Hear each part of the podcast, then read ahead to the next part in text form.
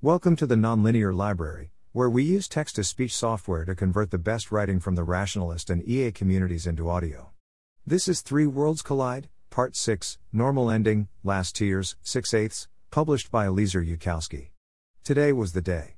The streets of ancient Earth were crowded to overbursting with people looking up at the sky, faces crowded up against windows, waiting for their sorrows to end. Akon was looking down at their faces, from the balcony of a room in a well-guarded hotel. There were many who wished to initiate violence against him, which was understandable.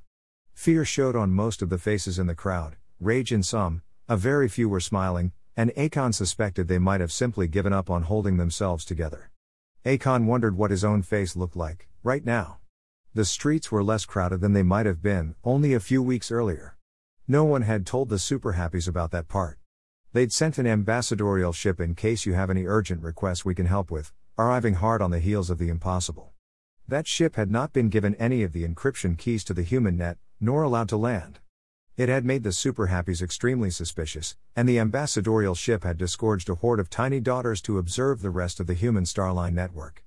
But if the Superhappies knew, they would have tried to stop it. Somehow. That was a price that no one was willing to include into the bargain, no matter what.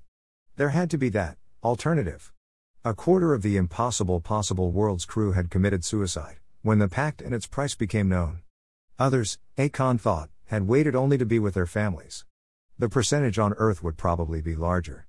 The government, what was left of it, had refused to publish statistics. All you saw was the bodies being carried out of the apartments, in plain, unmarked boxes, in case the Superhappy ship was using optical surveillance. Akon swallowed. The fear was already drying his own throat, the fear of changing, of becoming something else that wasn't quite him. He understood the urge to end that fear, at any price. And yet at the same time, he didn't, couldn't understand the suicides. Was being dead a smaller change? To die was not to leave the world, not to escape somewhere else, it was the simultaneous change of every piece of yourself into nothing. Many parents had made that choice for their children. The government had tried to stop it. The Superhappies weren't going to like it, when they found out. And it wasn't right, when the children themselves wouldn't be so afraid of a world without pain. It wasn't as if the parents and children were going somewhere together. The government had done its best, issued orders, threatened confiscations, but there was only so much you could do to coerce someone who was going to die anyway. So more often than not, they carried away the mother's body with her daughters, the father with the son. The survivors, Akon knew, would regret that far more vehemently, once they were closer to the Superhappy point of view. Just as they would regret not eating the tiny bodies of the infants. A hiss went up from the crowd, the intake of a thousand breaths. Akon looked up, and he saw in the sky the cloud of ships, dispersing from the direction of the sun and the Huygens starline. Even at this distance they twinkled faintly. Akon guessed, and as one ship grew closer, he knew that he was right, that the Superhappy ships were no longer things of pulsating ugliness, but gently shifting iridescent crystal, designs that both a human and a baby-eater would find beautiful. The Superhappies had been swift to follow through on their own part of the bargain. Their new aesthetic senses would already be an intersection of three worlds' tastes. The ship drew closer, overhead. It was quieter in the air than even the most efficient human ships, twinkling brightly and silently, the way that someone might imagine a star in the night sky would look close up, if they had no idea of the truth. The ship stopped, hovering above the roads, between the buildings. Other bright ships, still searching for their destinations, slid by overhead like shooting stars. Long, graceful iridescent tendrils extended from the ship, down toward the crowd.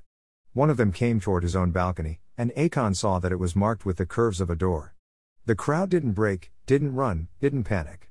The screams failed to spread, as the strong hugged the weak and comforted them. That was something to be proud of, in the last moments of the old humanity. The tendril reaching for Akon halted just before him. The door marked at its end dilated open. And wasn't it strange, now, the crowd was looking up at him. Akon took a deep breath. He was afraid, but there wasn't much point in standing here, going on being afraid, experiencing futile disutility. He stepped through the door, into a neat and well-lighted transparent capsule. The door slid shut again.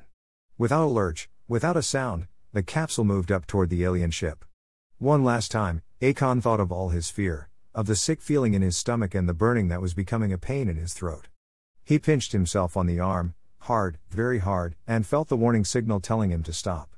Goodbye, Akon thought, and the tears began falling down his cheek, as though that one silent word had, for the very last time, broken his heart. Thanks for listening. To help us out with the Nonlinear Library or to learn more, please visit nonlinear dot org.